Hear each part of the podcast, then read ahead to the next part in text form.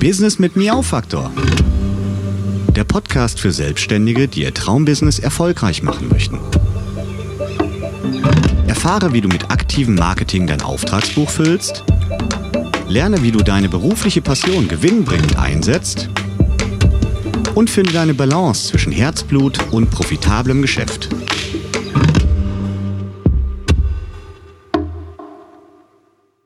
Hallihallo zu Business mit Miau Faktor Folge Nummer 6. Bereits in der letzten Folge ging es um Tipps, damit dein Marketing nicht scheitert. Und da sind wir ja schon durch einige Bereiche durchgehüpft, also thematisch durchgehüpft.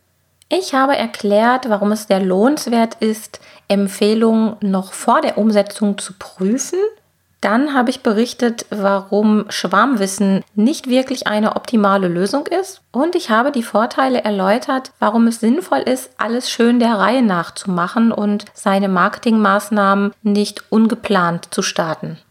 In meinem nächsten Tipp geht es darum, eine Corporate Identity oder zumindest ein Corporate Design zu nutzen.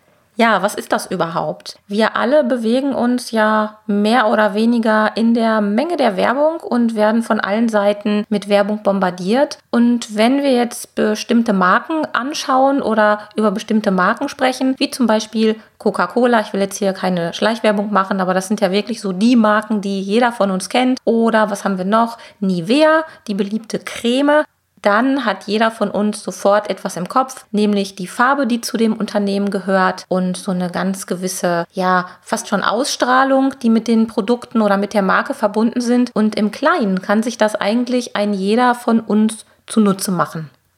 Wie bei allen Dingen, die man rund um das Thema Marketing anstoßen kann, gibt es auch im Bereich des Corporate Designs oder der Corporate Identity Möglichkeiten, das ganz, ganz groß und komplex anzugehen. Und das machen viele große Unternehmen auch aus gutem Grund, denn es ist wirklich sinnvoll, weil die großen Unternehmen natürlich auch entsprechendes Budget haben und weil sie auch entsprechend viel Werbung machen. Und da ist es natürlich naheliegend, dass die im Vorfeld ein Konzept haben, eine Basis haben, damit sie bei den Konsumenten, also bei jedem Einzelnen von uns, den bestmöglichen Wiedererkennungswert haben. Aber auch, damit es überhaupt möglich ist, ein Unternehmen einheitlich und mit einem roten Faden überhaupt erstmal präsentieren zu können.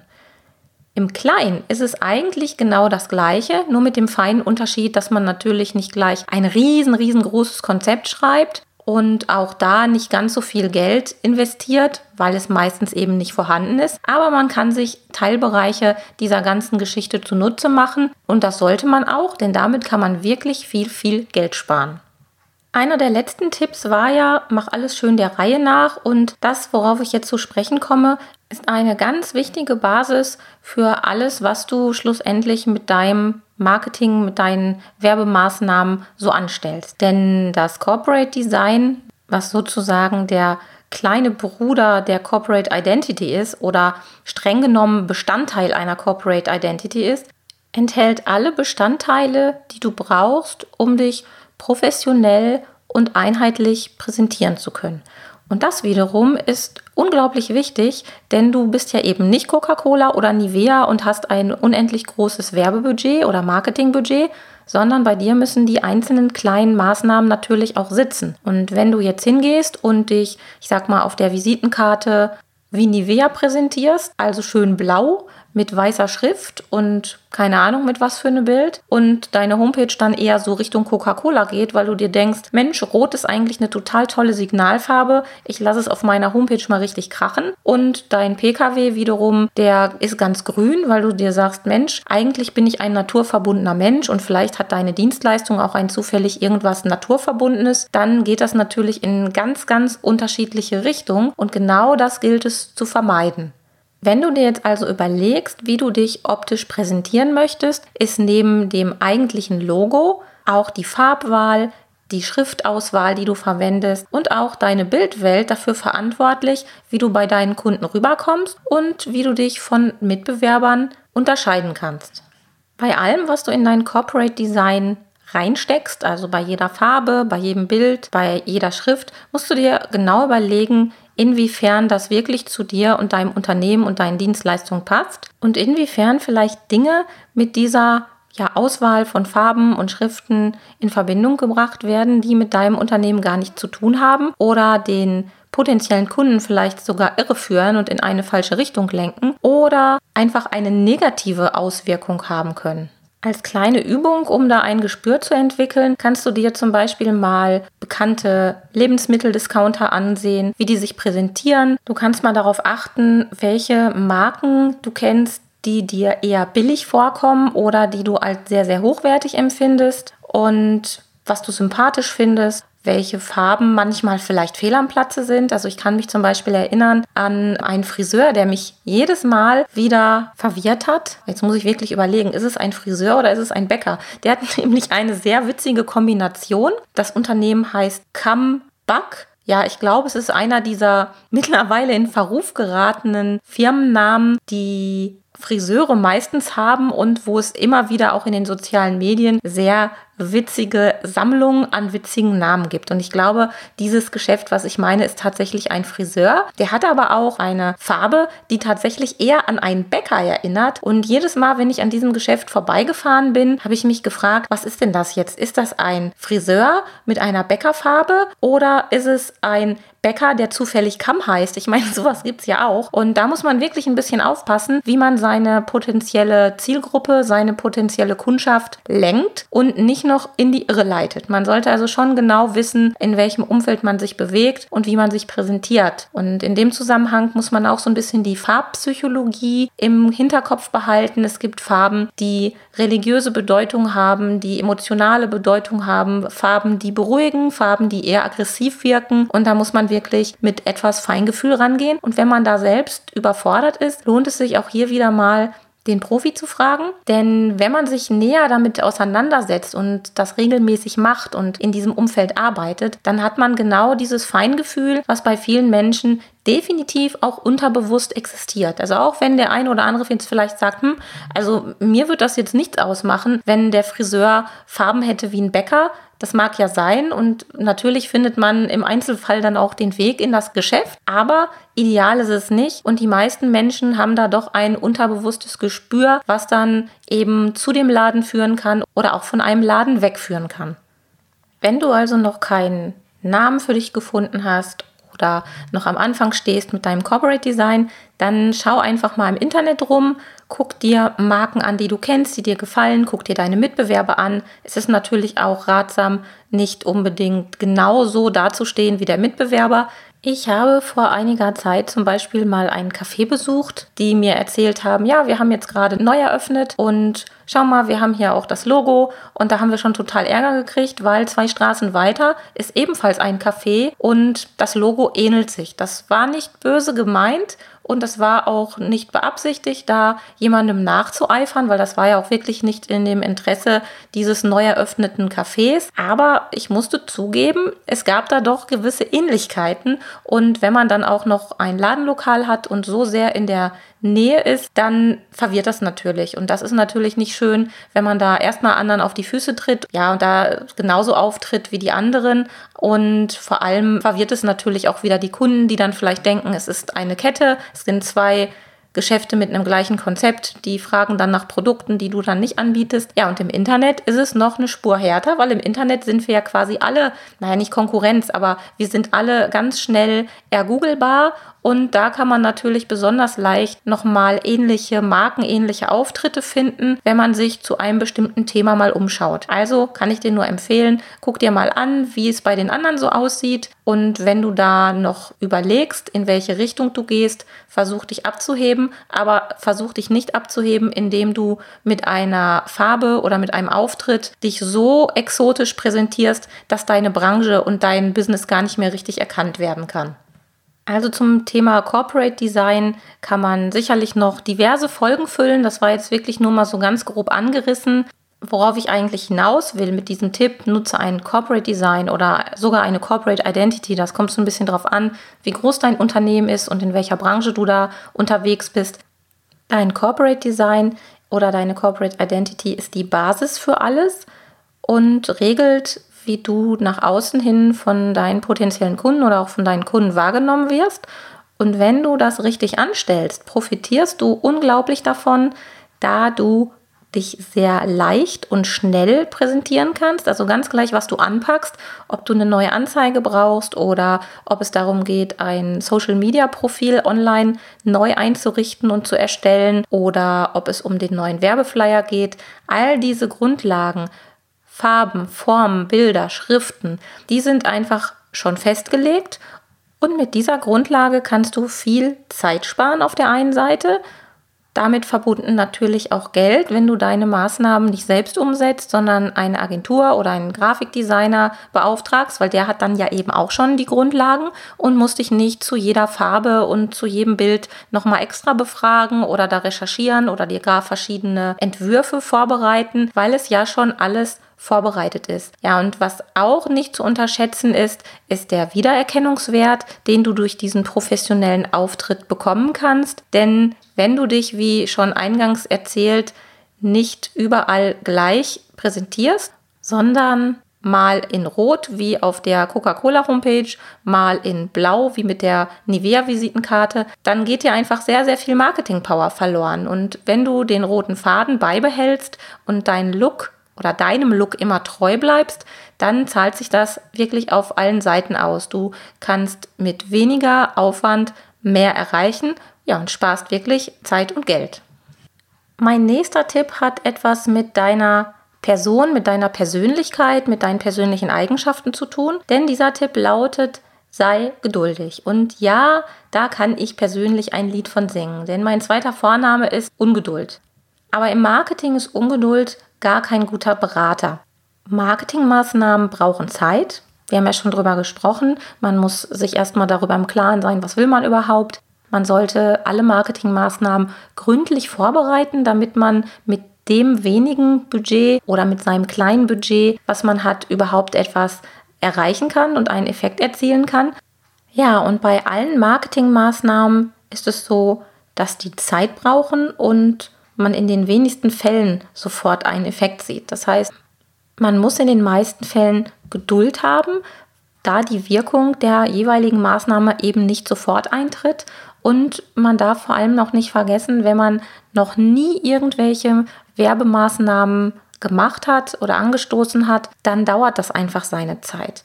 Und das Problem, wenn man keine Geduld aufbringen kann, das äußert sich in zwei Weisen, so kann man sagen. Entweder ist es so, dass aus Ungeduld blinder Aktionismus erwächst. Und das ist natürlich auch nicht empfehlenswert, denn ich habe ja schon gesagt, Marketing muss immer gut geplant werden. Man muss da sehr vorausschauend arbeiten und sich die Marktbedingungen ansehen, die aktuellen saisonalen Gegebenheiten genau ansehen und auch gucken, ob die Maßnahmen, die man da jetzt vielleicht vorhat, wirklich zum Unternehmen und zu dem passen, was man da vorhat.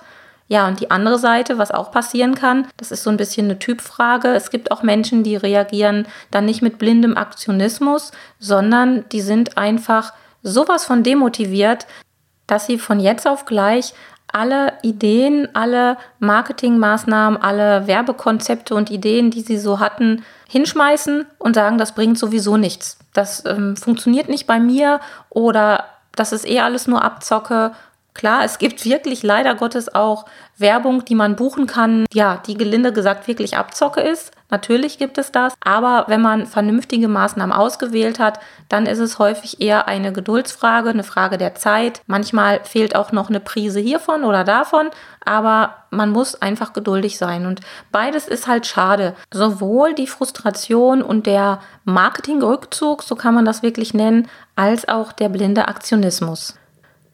Häufig erlebe ich das auch, wenn es um Internetseiten geht.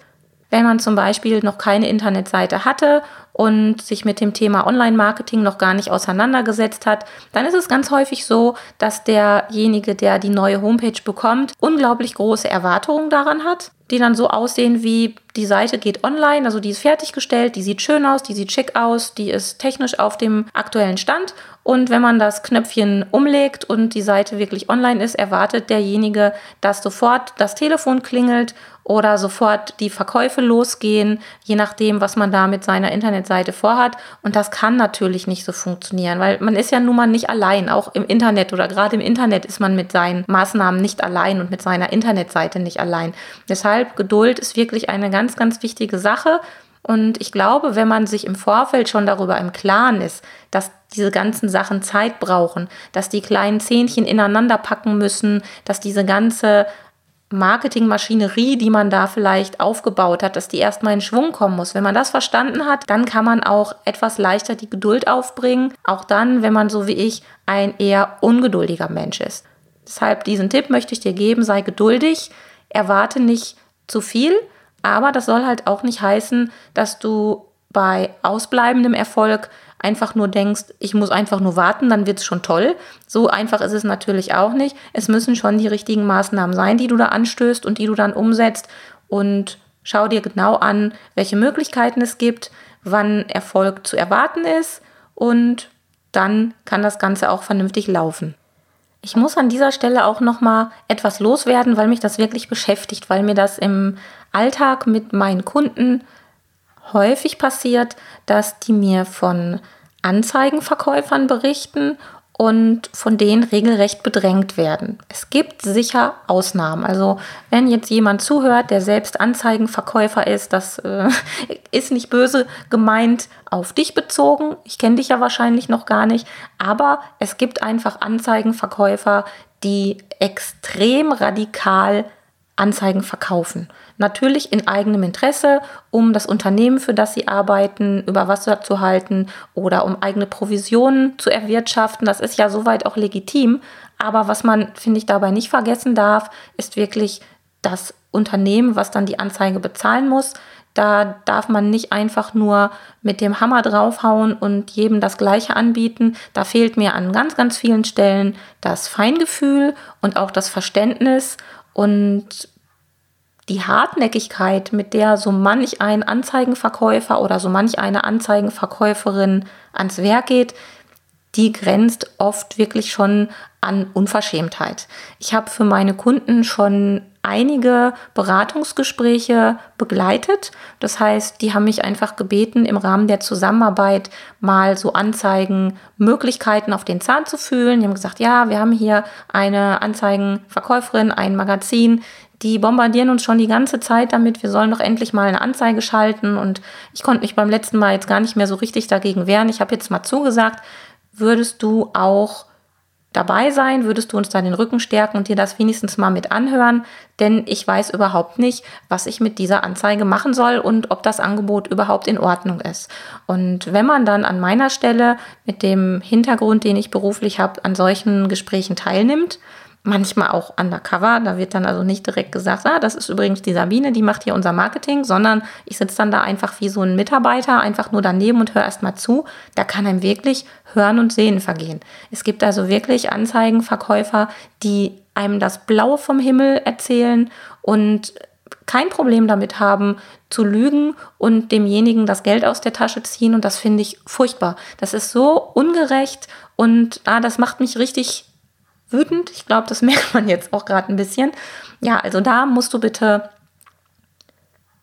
da musst du bitte aufpassen und ganz behutsam mit solchen Gesprächen umgehen und darfst dich da auch nicht überrumpeln lassen. Also sobald dir ein Anzeigenverkäufer oder egal was für ein Verkäufer, der dir irgendeine tolle Online-Präsenz aufschwätzen will, ein Eintrag in irgendeinem tollen Online-Verzeichnis, da gibt es ja auch Tausende, die da auch tagtäglich aus dem Boden wachsen, die dann versprechen, wenn du bei uns eine Anzeige buchst oder eine kostenpflichtige Präsentation buchst, dann geht es bei dir richtig vorwärts, dann geht es richtig ab und wir schicken dir richtig viele Besucher. Da ist echt immer Vorsicht geboten und in den meisten Fällen ist das nicht mehr als hohles Gewäsch ich habe auch schon mein eigenes Lehrgeld bezahlt. Man muss ja hin und wieder auch mal was ausprobieren, logischerweise.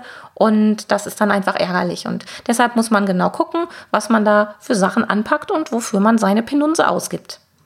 Mein nächster Tipp hängt nochmal mit meinem Tipp sei geduldig zusammen. Da habe ich das auch schon ein bisschen angesprochen. Es geht wirklich darum, blinden Aktionismus zu vermeiden.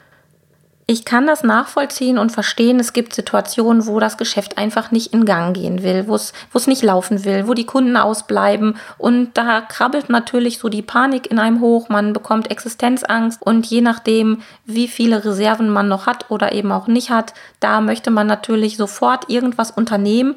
Aber an dieser Stelle ist gerade nochmal wieder wichtig, dann nicht die letzten Cents das letzte Geld auszugeben, sondern da ganz besonders genau hinzusehen, wofür man es denn ausgibt. Und bei blindem Aktionismus passieren wirklich manchmal sehr seltsame Dinge. Und es kann sogar passieren, dass man sich mit seinem blinden Aktionismus wirklich Schaden zufügt oder besser gesagt seinem Unternehmen Schaden zufügt, weil man die Nerven verliert, weil man vielleicht auch anderen gegenüber plötzlich ungehalten wird und vielleicht dem Kunden, der einem jetzt nicht den großen Auftrag bringt, sondern nur wieder ein kleiner lästiger Auftrag ist, dass man den verprellt und dass der dann vielleicht so unzufrieden ist mit dieser Abfertigung, dass er schlecht über unser Unternehmen redet. Also das ist zum Beispiel denkbar.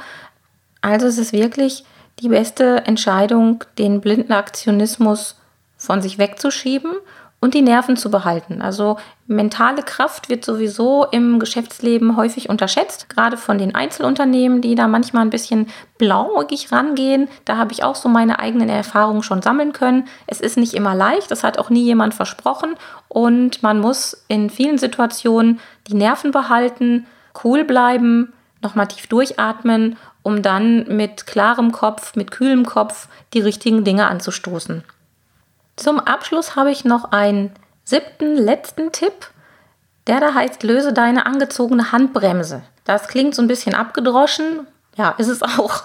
Meint aber folgendes. Es gibt viele Dinge, die man so anfängt und ja, die dann irgendwie so versanden. Und wenn es um die Selbstständigkeit geht und darum, das Geschäft in Schwung zu bringen und voranzukommen, da kommen wir mit halbherzigen Entscheidungen und mit Dingen, die wir angefangen haben und nicht zu Ende gebracht haben, leider Gottes nicht weiter. Und deshalb gilt es wirklich mal zu überlegen, was sind denn so Sachen, die du angefangen hast, die du noch nicht beendet hast. Warum ist das so? Vielleicht ist das ja auch eine gute Entscheidung, was liegen zu lassen oder einen ganz anderen Weg einzuschlagen. Aber es ist sinnvoll herauszufinden, wer oder was dich abhält und dann gegen Maßnahmen zu entwickeln. Ich hoffe, du konntest auch mit diesen Tipps was anfangen. Würde mich freuen, wenn ich vielleicht mal von dir Feedback bekomme. Schreib mir doch mal an miau.cat-kompetenz.de oder du kannst mich gerne auch auf Facebook kontaktieren, da bin ich ja auch unterwegs. Kannst mir also per Messenger eine Nachricht schicken oder irgendwas kommentieren, ganz wie du magst. Ja, und das war's für heute. Ich wünsche dir eine schöne Zeit und sage bis nächste Woche. Tschüss. Das war eine Folge Business mit Miau Faktor von Sabine Rutenfranz. Weiterführende Informationen zur Sendung findest du im Internet auf www.miau-faktor.de.